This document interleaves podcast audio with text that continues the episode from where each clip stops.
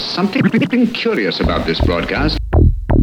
T minus 10, 9, 8, 7, and we have main engine start.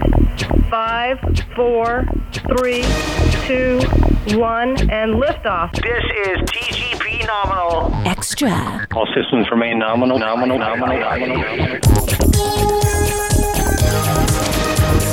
Hello, everybody, and welcome to TGP Nominal Extra, and that can only mean one thing looking up at the skies. And we're going to do that with Ross Hockham from UK Astronomy. How are you doing, sir? Very good, mate. As always, always happy, always good. Yourself? Yeah, all good at the minute. Uh, a lot of plans in action, as you as you know about, and uh, let's hope they all come to fruition. What have you been up to lately? Well, the biggest thing was uh, Dunstable Downs, wasn't it? We're up there with the National Trust and Dark Sky Wales, learning about the skies. And I ended up getting roped into another night, as you do.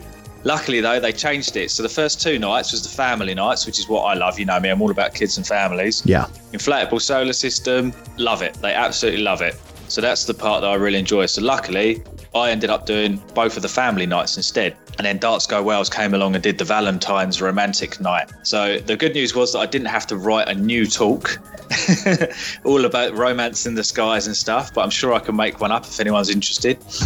and yeah, and then we uh, they actually broke it down instead of having four talks for me to do because they split into four groups, like 150 people split into four, so there wasn't a massive, you know, people each hit. They uh, decided to skip one of them to split into three, so then the last one I could go outside with the telescopes, and then anyone who wanted to could then just come out afterwards and just see whatever they wanted. So it worked really well. It worked really well. It's a really, really good event.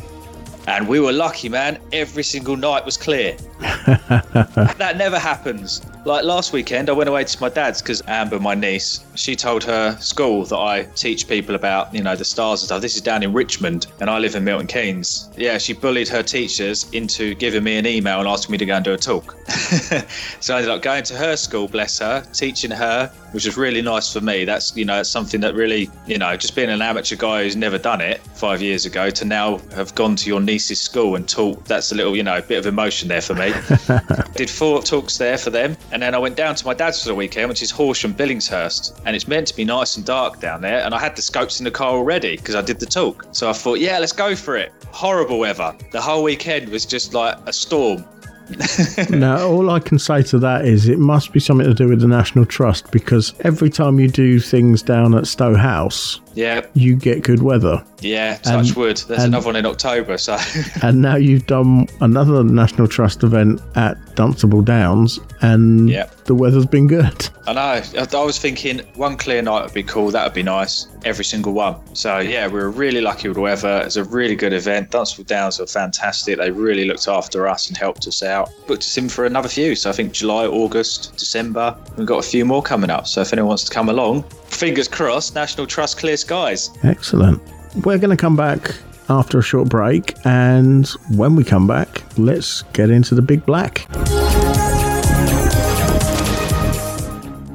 Hi, I'm Matt Damon. I play astronaut Mark Watney in The Martian.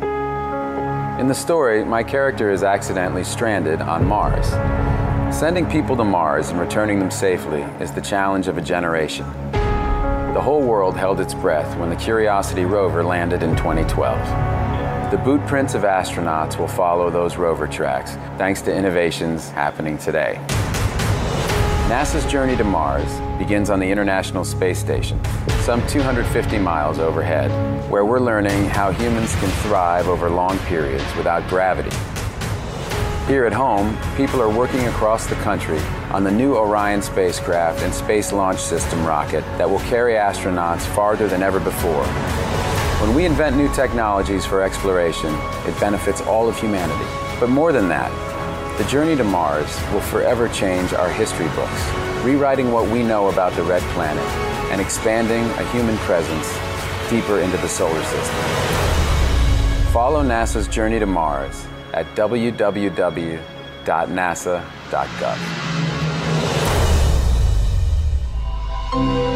on canvas with paint in the artist's school. It is red that is hot and blue that is cool. But in science, we show as the heat gets higher, a star will glow red like the coals of a fire. Raise the heat some more, and what is in sight? Behold, the star glows bright white. But the hottest of all, I say unto you, is neither red nor white when a star has turned blue. This is TGP Nominal. So, Ross, March. Well, we like March because for me, it's when uh, the last sort of astronomy kind of ends, as I say, like the proper astronomy, because the dark season is kind of over. It's usually October to March. I say to people, if you want to book an event with us that's stargazing, do October to March, because as we know, March the clocks go. What's it? They go they go forwards. They do go back? forward, I never yeah. remember. They go forwards, which we will be discussing at the end of this Yep.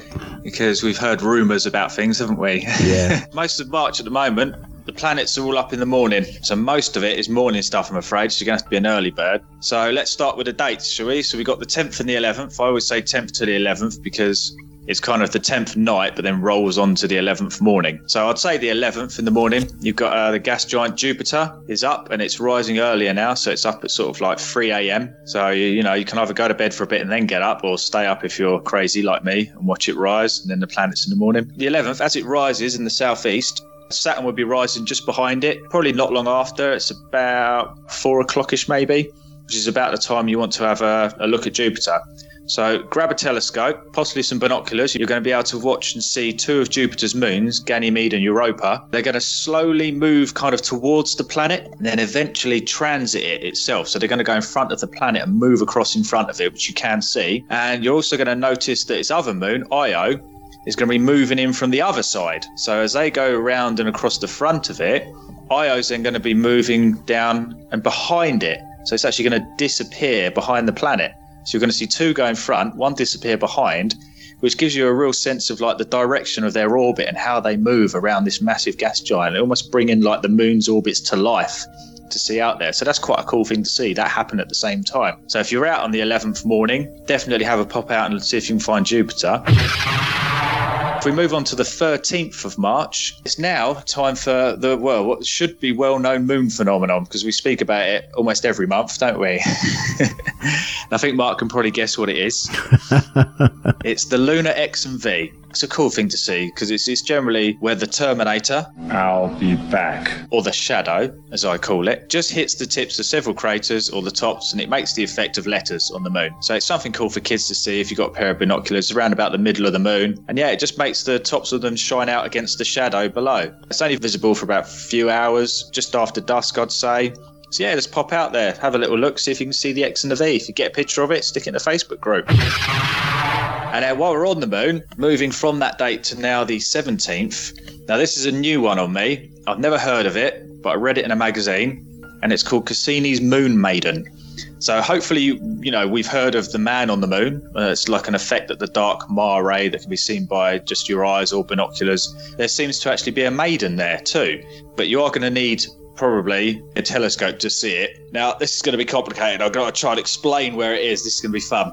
Towards a part called the Promontorium Heraclides, which is I'm going for, it's their southern extreme. I will get a picture for Mark to put on his uh, his notes so you can actually see it and where it is, so it's easy for you to find. And if you've never heard of it, which I hadn't until now, it seems to actually be in fact part of uh, the Monte Jura, which we spoke about. I think was it last month, Mark? Yeah, it was last month. Yeah. It's a mountainous cape and it's situated in uh, the Mare Imbrium, which is a really large mare, which is quite easy to find. So if you can find that, in fact, this mountain range kind of skirts a slightly smaller semicircular mare that's within Mare Imbrium, and that's called Sinus or Sinus Iridum. it's got Imbrium and Iridum. Probably not said right, as we know. You know, I know, I know you sent me constellation corrections and how I can actually say them right, but now we're talking about bits of the moon. So you've got one big mare on the top left if you're looking with binoculars, there's another sort of semicircular one attached to that. It's that mountain range that goes around that one. So it's a craterous mountain range that's skirting a smaller mare that's part of a larger mare, if that makes sense.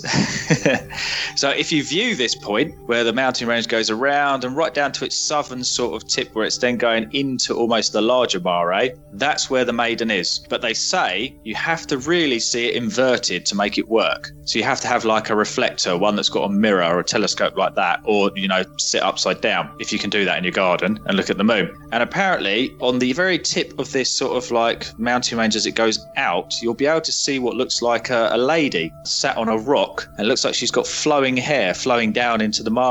And as I said, I've not seen this yet, I've only seen pictures, but it does appear that the, the, the raised mountainous region creates this illusion. So it's definitely one that I'm going to try and spot and have a look for because I think it sounds quite cool. And if it's something else you can look and see, we'll go for it. But as I said, it is quite complicated to explain where it is. So I've tried my best, but we will get a picture. I know I can find a picture to send to Mark that he can stick on his notes for you, so that'll make it a lot easier to find. And if we go to the 18th or the 19th, look at Jupiter again. And in the morning, around 4 a.m., when it rises again, this time you're going to have the moon Ganymede going across, but it's not actually going to go across the planet. It's already going to pass the planet, but its shadow should then be on the planet itself. So around 4 a.m. and after that, you'll see the shadow moving across the planet. And you're actually going to see also there's three of its moons to one side. So you'll have three moons quite close together on one side with the shadow on the planet. And then to the other side, you've got Io. Io seems to be different. It seems to want to be the opposite to the other moons at the moment. And it's going to slowly drift across the planet to join the others.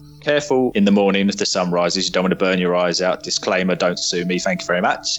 so don't look at the sun. But yeah, so you'll be able to see the moon go across the planet. And then all of the moons are going to be on one side. So you'll see them drift over and move just to one side. So that's quite cool to see. And on the 20th, about 10 p.m., apparently our sun's disk officially crosses our celestial equator, so the middle pretty much of the Earth. It moves from the south to the north hemisphere. And that is said to mark the northern hemisphere's spring. So technically, it is officially spring and it should get warmer, which is good for me because I ride a motorbike all year. it's also known as the vernal equinox. It means that the length of daylight will pretty much be expanding at its fastest rate today. For that day, that's the fastest rate that you know daylight is going to be expanding for the year. So, and as I said, hopefully warmer weather's on its way. I mean, last year was quite a good summer, wasn't it? It was quite warm. Yeah, amazing. I think we went right through June, right up till nearly September, wasn't it? It was quite yeah, we've warm. been quite lucky weather-wise. It's been terrible for astronomy, but last year I think was actually not too bad. And this year so far has been pretty good. We've had quite a lot of clear nights. Generally, when I'm working or doing something, I saw when I was reading the magazine on the front there it was saying I haven't actually read into it yet, so I'll be quite interested to read and maybe talk about it next month. Is they reckon the sun's getting hotter, weather is going to change on Earth, and blah blah blah. Whether or not it's true or not, I'm going to have to have a read of that and maybe next month talk a little bit about the sun and find out what they're talking about. Because I think it was in its minimum, wasn't it? Yeah. So maybe it's coming into its maximum now. We'll find out. I have to talk about it next month, see what the weather's doing. So, 25th, 26th, it's over to the morning sky again, I'm afraid. There'll be a nice little conjunction, which is a nice naked eye thing to see. Don't need any equipment or anything at all. Pop out over coffee. It's going to be between the planet Jupiter, a waning moon, and the star Antares, which is, uh, they're going to form a nice little triangle. There's lots of triangles. Ed- To be fair, you can make a triangle out of anything if you have three dots anywhere.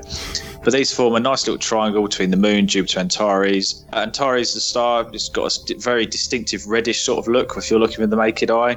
And it's often mistaken for the planet Mars, which I think we've discussed before. It's still up in the night sky, Mars, at the moment. So that's always good to see. So you can actually see Mars. And then in the morning, as Mars goes down, Antares will come up and you can see the difference between the two. So, yeah, unfortunately, with Mars at the moment, though, there's, you know, we're moving well away from it now. We've gone past it almost probably like well, over a year ago. We went past it, didn't we? Must be coming back to it surely soon. Yeah, it should be. But no, we drifted away from it. There's, there's no detail to be seen. I've looked at it myself through a telescope, but you can. It does have sometimes. It has a very, very faint phase because it's almost like think about like 80 or 90 percent. So you have a little bit of dark, so it doesn't look like a full red circle. So you can actually make out it's a bit of a planet there. But yeah, it's still cool to see up in the sky. You can see it there, nice and bright. Mars to the right of sort of, uh, well, I say to the right of Taurus. It's going to join Taurus soon, but we'll talk about that in a minute.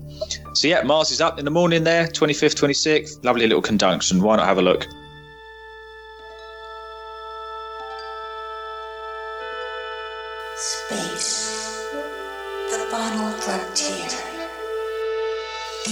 Are the voyages of TGP Nominal and its infinite mission to explore space, science, and technology news. To explore the world of sci-fi, comic cons, and gaming. To boldly go where no podcast has gone before.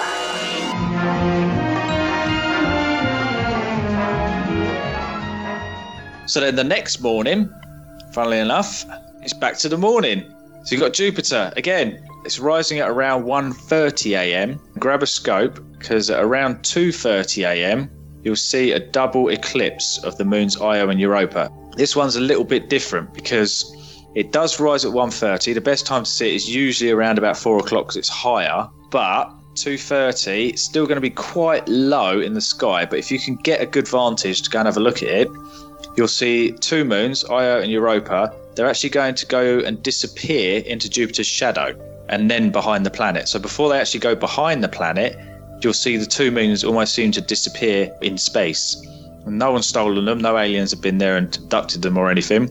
It's just they're going behind the shadow, which is quite cool uh, in my head to actually see, you know, two moons disappearing behind the, the planet Jupiter's shadow. It's awesome. So it is, it is a bit of a challenge because it is going to be low on the horizon, but definitely pop out and see if you can see it. If you've got a scope, why not? And then the next morning, there's a lot of early mornings. So this one's sort of like the 27th, 28th, so the 28th morning. Got a nice waning crescent moon, and that's now going to be between the two planets, Jupiter and Saturn. So it's going to be nicely sat in the middle there. If you take a peek at Jupiter around that time or in the morning, about 2 a.m., I think it is again, it's going to be low, but why not have a look? You'll be able to see the uh, moon Io transiting the planet from about 2 a.m. So that's going to go across the front of it. So if you missed any of the other ones, you have another opportunity towards the end of the month to go and have a look. And then the next morning, so you've got like four early mornings. I don't, I don't think I'm going to get up for all of them. but the next morning, so the 28th to the 29th, so 29th morning, Saturn is literally right above the moon. Literally right above the moon. They they look really close in the sky. They're not literally that close, you know. They're they're millions of miles away. But in relation to Earth and our sky's view and where we are and how we see it, Saturn will be just there above the moon. You should hopefully be able to get both of them in one eyepiece, definitely in binoculars, but in one eyepiece of your telescopes, you should be able to get it there. So you might even be able to get a really good picture if you put a, uh, a DSLR camera or CCD or whatever cameras you like to use into your telescope.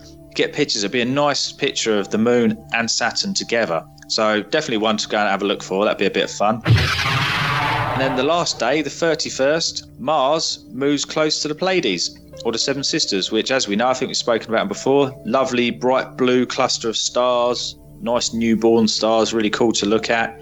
Easily seen by the naked eye, so you can find them just to the right of Taurus the Bull, which is just to the right of Orion. So if you follow Orion's belt up to the right, Taurus is there. It's like a V a big red star. To the right of that, you'll have Mars, and Mars will be right there with the Pleiades. So again, a really nice contrast of colours. You've got the red Mars that looks like a blob of blood, as our ancestors said, and then the bright blue clusters. So great for pictures and photographers and astrophotographers. And then this date also marks the start of British summertime this year. So right at the very end, it's the last Sunday that we always do it. But we'll talk about it in a second. Something else that's happening this month. These two things are happening towards the end of the month. So around about the 24th to the 31st of March is a good time to see these two phenomena that happen in the sky.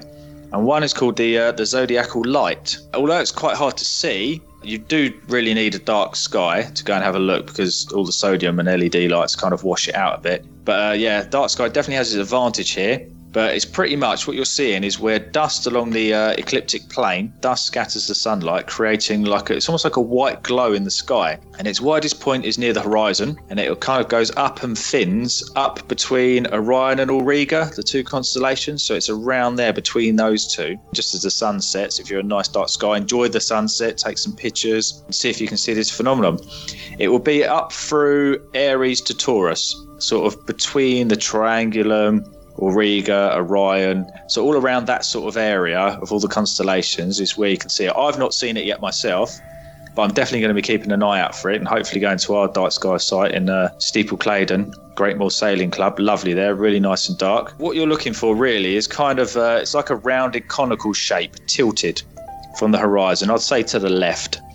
Uh, it is a naked eye object, so you don't need anything at all. But a camera with a wide angle lens would be your best bet at picking it up because, as we know, cameras pick up light a lot better than our eyes do. But that's something cool that, you know, for the end of the month, if you're out there, have a little peek. You might see this sort of white conical shape up in the sky and think, what's that?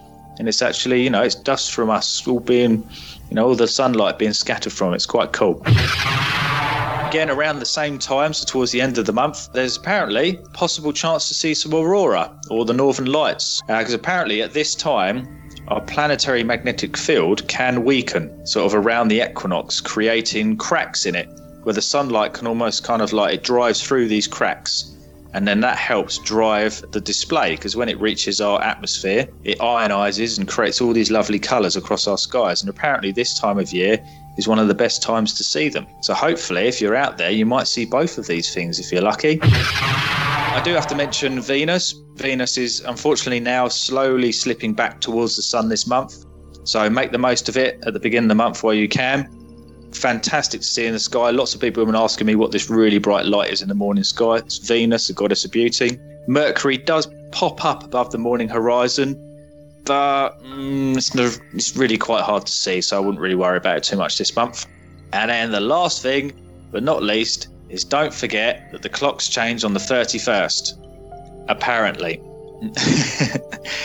There's a rumor, isn't there? We've heard, or you, you read somewhere, and I have I have heard the rumor for the last couple of years about them talking about maybe scrapping it. Yeah, but I'm not actually sure which way it's going to go. To be honest with you, I, I can't work out whether they're going to make it so that it's British summertime all year round, or That'd be a, that'd be a pain. it will, or whether they're going to keep it as GMT or as they say in the, the military and in uh, the space industry, they call it UTC, which is Universal Time Coordinated. Wow. As in, or as we call it, normal. Yeah, British time. See, both have their pluses and their minuses, don't they? That's the thing. Like for me as an astronomer, I don't want British summertime. I, Yeah. I want it to be darker, don't I? If you know what I mean. yeah, But then you were saying about kids walking home from school and stuff Mhm. in the dark. So you're kind of like, oh man, which one's best? Blah, blah, blah. So yeah, who knows? We don't know whether they're going to do it in March and it's going to stay like that, or they're gonna—I don't know. Someone's actually surely like some politician or something's going to have to come out and actually announce it, aren't they? Surely and say that's it. yeah. And I haven't heard anything yet. But if there's grumbles there already, they have been talking about. I think they have. They must have been talking about it for at least the last five years or something. That you know, everyone always goes, "What's the point?" All it does is you know make people forget. So Yeah, because you're I, not getting I, late for work or early for work or I read somewhere that it was going to be possibly this year, but I haven't heard anything else since. So Hmm.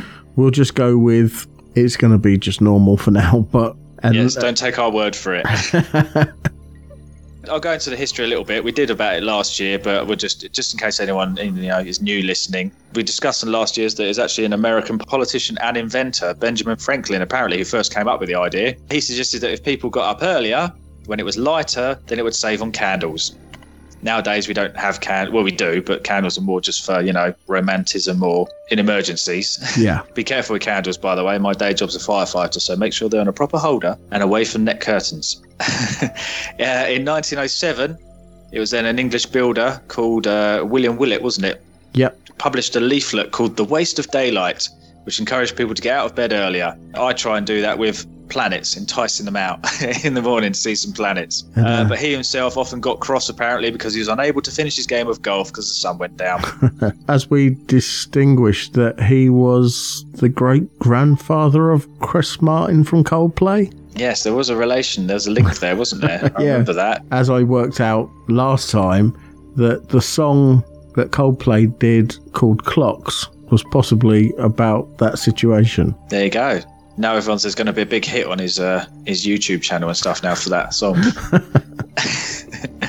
yeah, it wasn't until 1960 that it was finally apparently decided to make it law. But unfortunately, William Willett was already dead by then. Yeah. he died the year before, so he never actually got to see it, and it's now us who have to suffer with the with the changes. Yeah, and that's that's my month's guide. And if anything new comes up or anything new's discovered, I'm sure Mark will let you know in his other podcasts or on our Facebook group or our website. Yeah. look. So, what have you got planned for this month? Anything at all? I've got two care homes where I'm going in and teaching uh, some elderly about the sun because even when you're old, you can still learn. We can teach anyone about the sky. It's never too late to pick up a telescope and have a look. So yeah, I've got a couple of care homes to do. I've got a school as well. We're going to go and teach a school, and I think that's it. So I think I'm going to try. This month is kind of like a little bit quieter, as last month was mad. So I'm going to try to actually get out myself and hopefully see some of this stuff I just spoke about because then I can talk to you about it next month. But if not, ah, there's always something I can see and something I can find and talk about. There's loads out there. So yeah, generally, I'm going to go and enjoy myself for a bit. Have a bit of me time, I think. Spamhead Productions are a small independent sound recording company based in rural Hertfordshire. We specialise in creating content for all your podcasting needs, whether it be field recordings, vox pops, or capturing the atmosphere during social events. Editing is a very time consuming job, so Spamhead Productions are on hand to take away some of the burden for you. Just advise us on how you'd like your content to sound, and we will do the rest. We can even help you design and manage a website for your podcast too. Visit us now, at spamheadproductions.com spamheadproductions.weebly.com. That's spamheadproductions.weebly.com. So, Ross, it's been an absolute pleasure having you back on the show again. Thank you for having me. It's always nice to talk and listen to my own voice. And uh, everyone out there, don't forget to listen to the main show, which will be on later in the month. It might be a little bit later than it normally is because this episode is going out later than it normally does. But yeah, keep listening, and we'll speak to you all again real soon. Well, that about wraps it up for this episode of TGP Nominal. If you want to get in touch with us, then send an email to garbagepod at virginmedia.com, where your input is our output. Or click the social media icons at the top left of the page over at tgpnominal.weebly.com.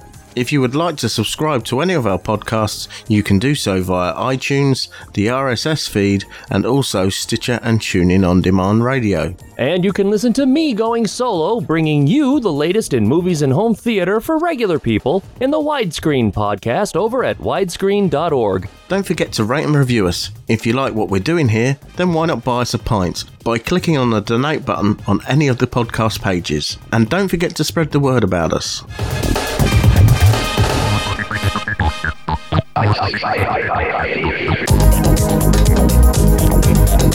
Station, this is Houston ACR. Thank you. That concludes the event.